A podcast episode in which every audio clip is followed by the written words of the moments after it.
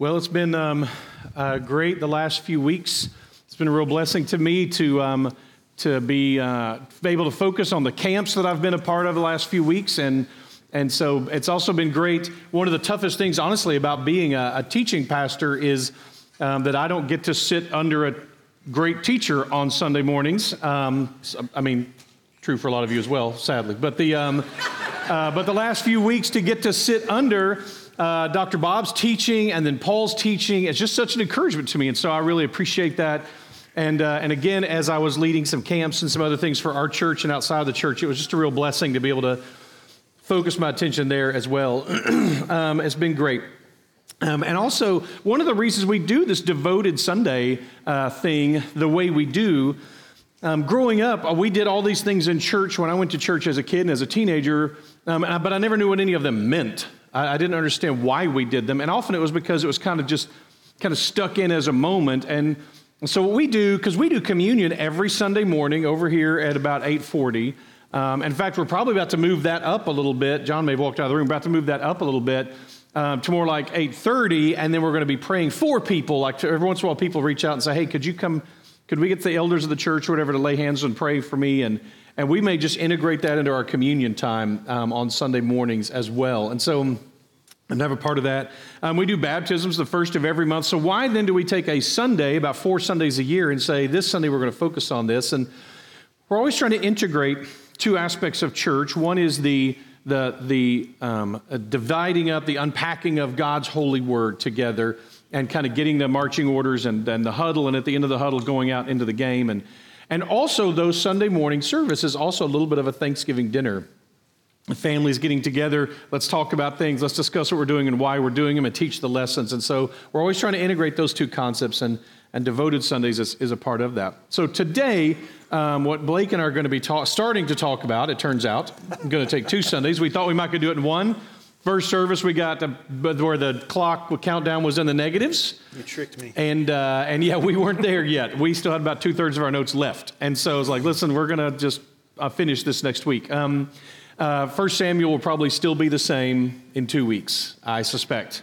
Uh, it's probably going to be sitting there waiting for us in two weeks. I doubt if a lot's going to change between now and then. So, um, anyway, just very exciting to get to do all of this. And, and to introduce Blake, um, I, uh, until a few months ago, didn't really know Blake all that well. Um, and so we, but, but for a few years, we've been looking at how do we divide out um, Rebecca's job description, which was probably too big a job for two people, much less one person. Um, and so I've been looking for several years for someone who I felt like I could take that and, le- and hand that to somebody. Um, and so Blake and I, as I interviewed lots of people, um, and and not those weren't working out, and then get sitting down with Blake and over two lengthy periods of time, several hours, sitting on my porch. Um, and the second time we did that, we found a very powerful sense of a kindred spirit, kind of a fanning into flame, um, the spirit in each other, talking about discipleship. And, and this is key because you, you might say, like, wow, he's I literally directly going to be in charge of a lot of the discipleship ministries. One of the things we'll do next week is even unpack how kind of everything we do here falls into the heading of discipleship. Uh, really is the main job of the, of the local church. And so, as we talked about what it was to live as Christians and to lead as Christians, and what that looked like in the church and what discipleship was. So we're gonna we're gonna unpack that a little bit together today and and next Sunday as well. Um, as learning to live as citizens in the kingdom, as Paul talked about, learning to to live as his disciple makers and what that means.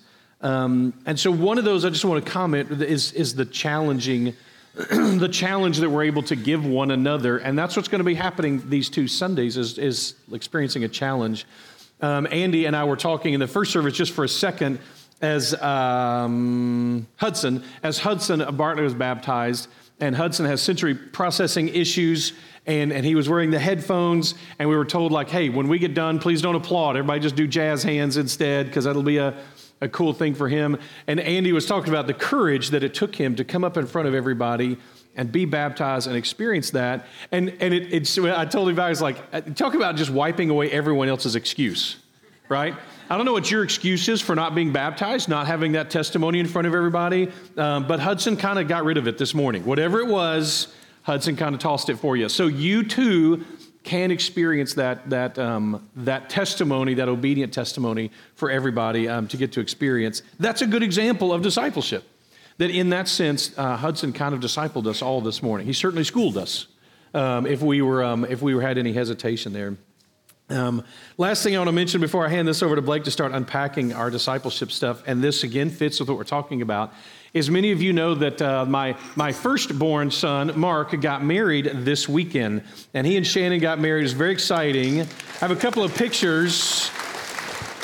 And, and one, of the, the, the one of these pictures, really, a couple of these pictures really emphasize what part of what we're unpacking this morning. So this was super fun. The next one shows the first part of a moment. This is when I'm declaring them husband and wife, and this is when they realized they were married in the service. And so they both leaned in, like, can you believe, like, what is going, like, show the, I think I sent a third one, show the next one. As they're just, they really kind of were shocked. I asked them afterwards, like, what happened in that moment? And, and Shannon said, she said, I've been to all these weddings and someone always gets married. And it wasn't until then that I realized, wait, I'm the one getting married today. Like, like this is, like this, I'm the one on stage this time. Something that Blake's about to unpack for us in a minute is going to be this. When we talk about this, yes, you. Yeah, it's you this time. It, it, we're all being called to this this time. Like, you don't, I mean, not to turn my son's wedding into a sermon illustration here, but it was a great realization. Yeah, if you, if you walk out this morning going like, that was so sweet, something happened on stage. You didn't realize what was happening this, you didn't realize what was happening this morning. And so, and we're going to unpack that a little bit. And so I'm going to, I'm going to toss this over. Yes, is it hard work? Is marriage going to be hard work for them? Of course it is. Marriage is always hard work. Um, but man, it's not, it's not, we don't come at it as some kind of a drudgery of hard work. It is, I can't wait to get to this. Let's do this thing. Let's, let's, yes, this is me. This is about me and this is about us. So, anyway, if you will, our race is short. We're going to unpack this this morning to, to be prepared and apparently next week as well. So, right. so take it away, Blake. Cool. Um, well, you know, I, I, had the benefit of being discipled in our uh, in a local church, um, you know, as a, at a very young age, and I didn't realize, you know, growing up in the children's ministry, preschool ministry, and then youth ministry, that, that discipleship was happening, but it really was, and it paid off. And so. Um, when the, the, when the switch flipped was in high school for me when uh, a young seminary guy uh, Greg, he, he took myself and, and a couple of my buddies and, and some uh, other high schoolers aside and just, we called ourselves the DPS group, the Dead Poets Society group. Very we'd, creative. We'd bring lawn chairs and we would go like to odd places to have a Bible study. And we'd have a Bible study together, memorize scripture. And, and uh, I realized then, I'm being discipled. I'm being discipled right now. And I'm seeing mutual discipleship happen between myself and, and, and a couple of my friends that I still keep in touch with today. Um, and then in college, I was looking for that same relationship. I was looking for more people to, to invest in me, and then I also wanted to be obedient and invest in others. And so uh, there was another time that uh, someone was discipling me that they shared with me two questions. And I want to share them with you now and, and look at scripture. Uh, but the first question is what was God's first command to man, to mankind? And that first question, uh, or excuse me, that first command is in Genesis 1 28. Uh, when God says to man and woman, He says, Be fruitful and multiply, fill the earth and subdue it. I mean, multiply, have physical children all over the earth. We have, there's this big earth I've just created for you, fill it with, with people. And so um, the, then the second question that, that my friend asked was, What was the last command that Jesus gave us before he ascended to heaven. Um, what was the last command? So that is, uh, we hear that all the time as the Great Commission. That's Matthew 28, 18 through 20. Jesus came and said to them, All authority in heaven and on earth has been given to me.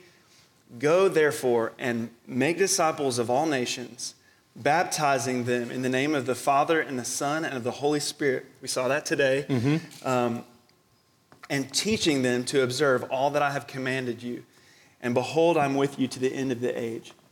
So, the, the first command that God gives mankind is go and multiply, go have physical children. And then the last command that Jesus gives uh, his disciples and all those who follow him, the last command he gives before he leaves and, and says, Hey, I got to go, but I'm going to send a counselor who will remind you, the Holy Spirit, who will remind you of everything that I've taught you. and he says, uh, Go and make disciples. He says, Go and multiply, fill the earth. Mm-hmm. Sorry. He says, Go and multiply, uh, make spiritual children. So have spiritual children. So teaching others to teach others to know me. Mm-hmm. Um, and so the reason, I, I, love this because the reason that you and I, uh, if you're a follower of Jesus today, the reason that we are followers of Jesus right now mm.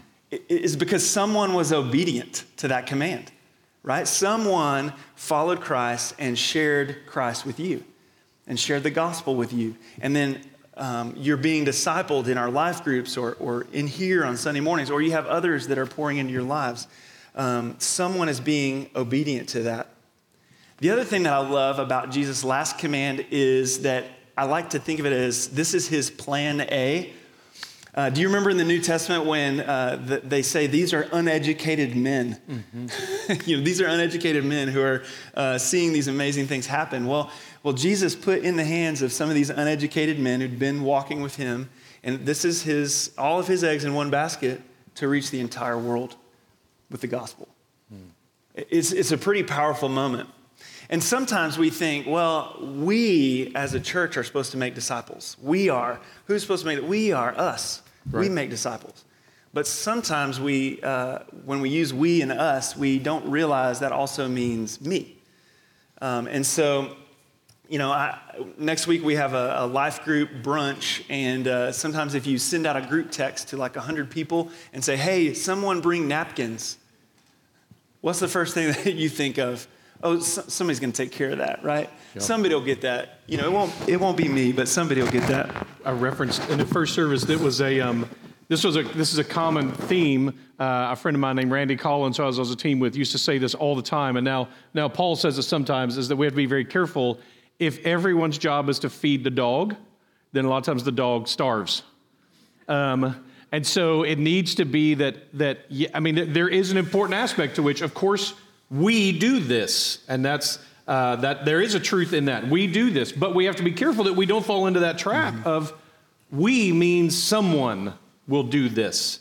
Uh, well, actually, a passage that, that Blake's about to take us to, we'll unpack that a little more too. Yeah, and sometimes you think, well, uh, the, the pastor is going to do discipleship. The, you know, the seminary graduates are going to do right. discipleship. The professional but, Christians. Right, right. Uh, and so what I want us to say this morning, just as a, as a testament of commitment, is, is I want you and I to say that God has chosen me to make disciples. So, so if you are a follower of Jesus this morning and you just took communion with us, I want you to say that with me. Repeat after me God has chosen me to make disciples.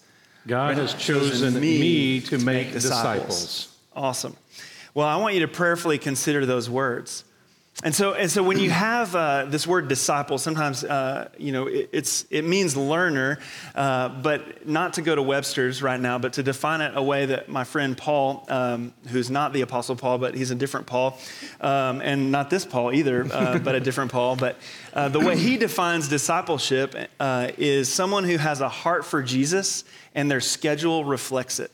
Mm someone who has a heart for Jesus and their schedule reflects it. And that, that uh, challenges me because that means my mornings look different. Sometimes my lunch time looks different. Sometimes, you know, the time that I spend with others looks different. Mm-hmm. Uh, and then the, the definition I like for discipleship is because of your influence, I am becoming more like Jesus. Because of your influence, I'm becoming more like Jesus. So, anybody that we spend time with uh, and we're discipling, we want them to look more like Jesus. Uh, and we see that too illustrated in Proverbs 27 17 when it says, Iron sharpens iron, so one man sharpens another. And so uh, we see that that mutual discipleship can happen between uh, believers. Um, well, and I wanted to also talk about briefly the motivation for discipleship. Not only has Christ commanded us, but he's given the, us that blessing, that opportunity to be his plan A and, and to do discipleship. But Jesus had a prayer that he wanted us to pray in Matthew chapter 9. Uh, in verse 36 and 38, Jesus, um, Jesus told the crowds, or uh, told his disciples, it says, when he saw the crowds, he had compassion for them because they were harassed and helpless, like sheep without a shepherd. And then he said to his disciples, The harvest is plentiful, but the laborers are few. Therefore, pray earnestly to the Lord of the harvest to send out laborers into his harvest. So, so he's saying, look at all these the crowds. They're hopeless, they're dejected, they're depressed, they're sad, they're anxious, um, and they need a shepherd. They need hope. And, uh, and it is too great for just us, so we have to do it a little differently. Mm. And so uh, he called us to pray for more laborers. Are you willing to pray? Am I willing to pray for more laborers? And then am I also willing to kind of uh, to think, man, maybe I am the answer to that prayer. Maybe, I, maybe I'm the laborer that needs to go into the harvest and to, to train more laborers and to continue to pray, God, show me more people that I can uh, bring to you. So then you have to ask that question well, what's the thing that's holding me back? What are the barriers that hold me back from that? This, um, this passage, I don't remember when it was, but at some point reading through this passage, I had all my life read it, and it felt like, it didn't feel like a very Jesus passage. It didn't feel like something Jesus would say to me. Um, it felt weird to me that Jesus would say, The harvest is plentiful. It seems like Jesus would say, So get to work. Like that's what I would expect him to say next is like, so sharpen up the scythe and get your baskets and start harvesting. And, and it's so, it always felt like a very much so a non sequitur to me that he says, so pray. Now, I know part of that's my own error, my own theological and biblical error, that I see prayer as the opposite of, of activity. Um, I don't know if any of the rest of you struggle with that, but I can either act or I can pray, but it feels like if I'm praying, I'm not acting. Um, by the way, I'm not, I'm not saying that's right, that is wrong. It's a sinful attitude, it's a confession I'm making that, that we don't want to have that attitude. And also the realization that he's, what he's saying here is not ask God to send harvesters instead of you, mm-hmm. which I think is how I had always seen it as like, God, someone needs to go. So I pray you send someone. One is, I am that someone. And two, I'm also not enough. Mm-hmm. Um, these, these first few disciples were not enough. The need is going to grow faster than the disciples will increase. And Jesus knew this. And so he was saying, Pray that the Lord of the harvest to send harvesters, even as you to come alongside of you, not, not to replace you, not to, not to take over instead of you. That, that to me struck me as, a, as pretty significant. So, um, and I got to encourage you, um, we interviewed for the uh, for the Reconstructed Faith podcast, we interviewed Dr. Denison this week. And it was, if, uh, I hope when that episode, I'm not sure if it'll be next or the next one or whatever, but I hope you'll hear that. Um, it was fascinating to hear someone who is a, a worldview thinker like he is. Um, as it sounded like the first part of the interview, it sounds like, man, things are bad and getting worse as we're talking about this. But then at some point, I, I asked him some version of, so do we have any hope for this? What is this going to mean? He's like, oh, oh, yeah we're starting to, I, he said, I believe we're starting to see a turn, which means the harvesters, it's time. We've got to be ready. Uh, we've got a world that's starting to wake up to the fact that, hey, this stuff we've been doing this last generation, it ain't working. And we're kind of lost and confused, and we don't have any ideas, and we don't know what to do. And So that was, a, again, a reminder of that. Uh, Dr. Bob, a couple of weeks ago, referenced these, when you talk about these barriers, he referenced this phrase the only antidote to greed is giving. I don't think he just meant that for the church, he meant that for each of us individually as well. Not, not just the antidote to the greed problem, but the antidote to my greed problem is to give. When I give, I begin to cure my own greed problems. Um, and that's not, that's not just about money, obviously, it's about time. And maybe for us, especially as Americans, the hardest part is what it's about is discomfort. Um, inconvenience. That's what we. That's what we fight against the most. Everything about our lives Everything the world offers us is about convenience, um, getting it my way, the way I want it, without having to work hard for it. And that never, discipleship is never going to do that. As a, a, friend of mine used to say, you cannot microwave discipleship. Um, it's, it's got to be done uh, the, the right way, the whole way.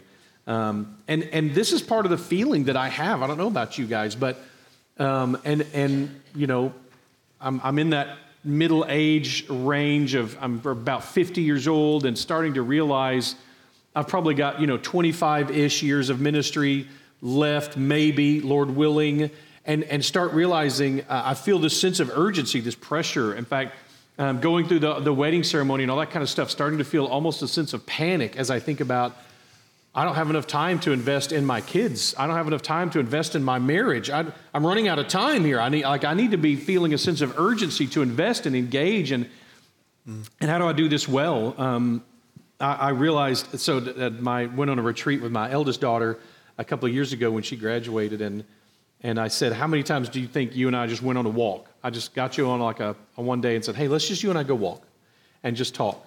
And she was like, you know, she'd said maybe 10 to 12 times over the last 10 years or so.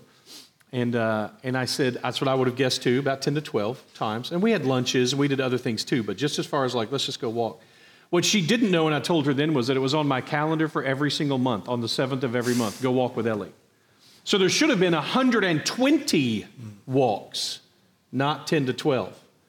And so I confessed this to her and apologized, like, it's amazing how much the urgency of life takes the things that are most important to us away. And, and the, the, the world is not good at important, it knows it's not. Uh, that's for, therefore, it fights for urgent. Um, it knows social media is not really important, and it knows filling your gas tanks not always all that important, but it is urgent. Um, it knows that you know, all these different things, making more money or whatever, they're not that important, but they are urgent. And it's amazing how quickly those overwhelm us. And to focus more attention on, on the things that are important when we can. Now, being the graceful young woman that she is, she was like, I don't know many girls who got 10 to 12. Like, and, and all the other times. We had tons of other times together, but she said, I didn't know all the other, I didn't know about the other times on the schedule that you missed it. Um, but, but man, what I, start feeling this sense of when do I get to this? Like I now have a daughter-in-law. How do I start investing in her? Right? And they're going to have kids someday. Well, how am I start investing in them? How do I have time to, to invest in all these people who I'm running out of time to invest in? I think that sense of urgency is, is healthy. How do I do this? How do I invest? Um, and so let me, let me describe this the, the South Spring uh, we, we focus on three passages here at South Spring. It is still my turn. I'm just talking a lot. All right, so here's so that we we still have the, the South Spring way we look at this. These three verses. The first is the definition of discipleship through this per, through this passage. All these, these definitions are right. Uh, Matthew 10, 25, which tells us that it's enough for the disciple to be like the teacher. It's enough for the, the servant to become like his master or his or her master. This is the this is really the definition that we are becoming like our teacher, becoming like our master. And so, how do we do that? How do we become more like Jesus? How do we become more like Him? And so, everything we do in the, in the local church is about us, each and all, becoming more like Him. So, how do we do that? Well, there's two main ways that we run into of engaging with that. And, and one, there, it's two relationships defined. One is the teacher role, one is the student role. These are the two main roles when it comes to discipleship. And each of us need both of those in our lives. And we need to be both of those in other people's lives. And so when we unpack these, 1 Corinthians 11 1 is a simple one. Um, follow me or imitate me as I am imitating Christ. Mimic me as I mimic Christ. And so this is what the Apostle Paul is saying. When I'm like Christ, follow me. Now, to the degree I'm not like Christ, don't follow me. Or where I'm not like Christ, don't follow me. Where I am like Christ, follow me. And I would go so far as to say, where I'm not like Christ, lead me. Um, I need your leadership when I'm when the areas that aren't like Christ, and and you need mine in the areas that I am. And this is true for all of us. Um, so that's one. Are we looking for people that we can follow in the way that they're like Christ? And are we creating those opportunities? And then the second one, 2 Timothy 2 2 um, which is a, a, another well known passage, which you have heard from me in the presence of many witnesses, in trust of faithful men will be able to teach others also. This is not about men and men only, obviously, men and women, that we need to be able to take what God has taught us and then pass that on to somebody else. That we're passing on what we've learned to other people. This is, this is a big deal. We need this. We need to be able to pass this on, what we've learned. When we say, I can't make disciples, what we're proclaiming is, God has taught me nothing. And you say, Well, I'm, I'm barely more than a baby in Christ. Good news, we have babies. And you can go sit with them and hold them and rock them and sing to them, and the very basic principles of the gospel they need. And if that's all you have, we've got a perfect audience for you. And hopefully you're growing and learning and saying, Here's what God has taught me, here's how I pass this along to you. And we both need these. Um, so you're going to go into that, show those examples that we need. Yeah, and uh, 2 Timothy 2 2 is so important uh, because it, it just explains how multiplication and how those spiritual children happen is because you have uh, someone that you disciple, and then not only do you disciple them or, and teach them about the commands of Jesus, but you also teach them, hey, now it's your role to go and find someone to invest in and pour into, right? So that's how the multiplication continues to happen.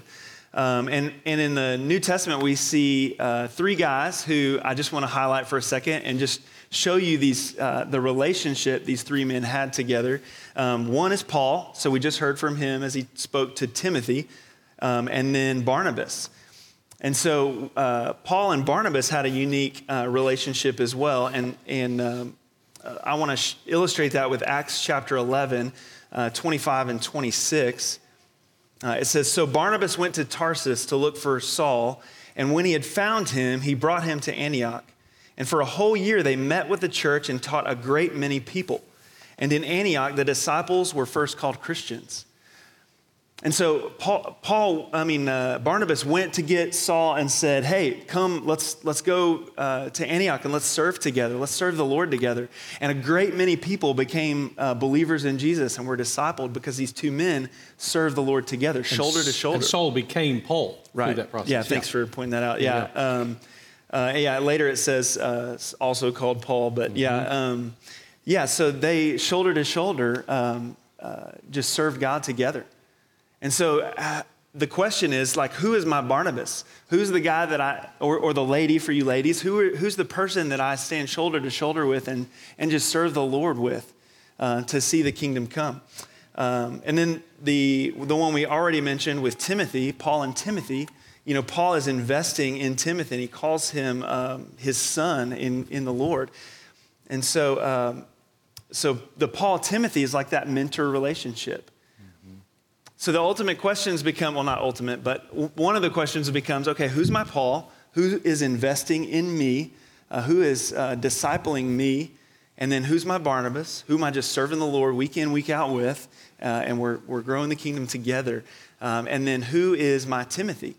The person that is maybe uh, not as mature in the faith as me, or just somebody I'm just investing in intentionally. Like I'm really thinking about how can I make, uh, help them to follow Jesus in a closer way. And so, who is my Paul? Who is my uh, Barnabas? And who is my Timothy?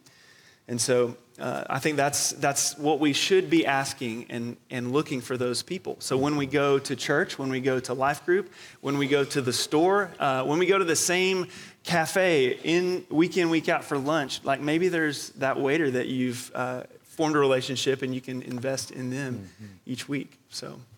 This is so. This is we're gonna we're gonna stop here. This is where we're, we're, about a third of the way through our conversation on this, and realizing, you know, we're we're now over time a little bit. And so the encouragement for today is is going to be specific to this conversation about discipleship. Where are you in that process? So, if you will, let's stand and and consider in this time of invitation.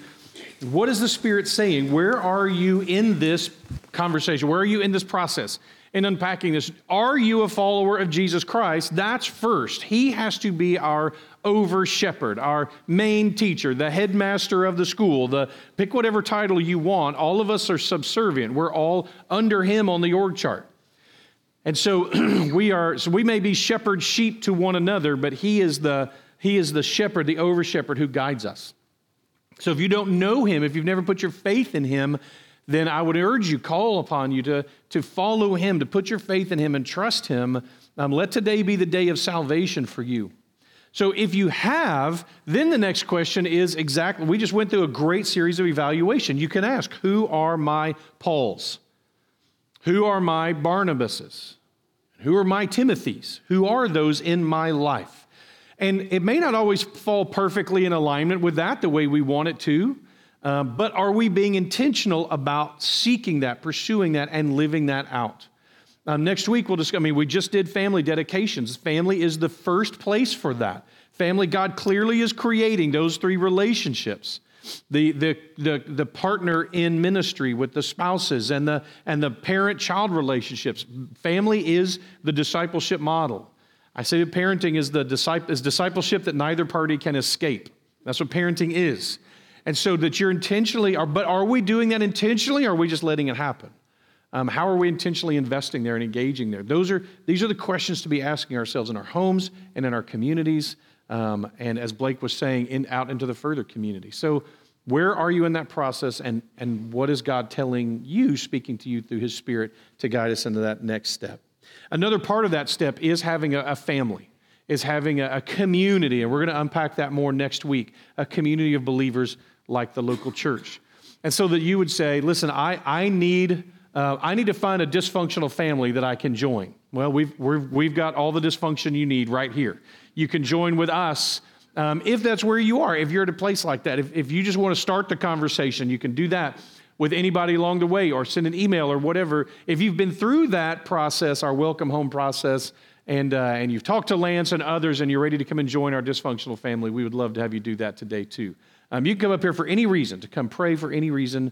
Um, we'd love to have you here or, or, or um, just listen to the Spirit, whatever He has for you.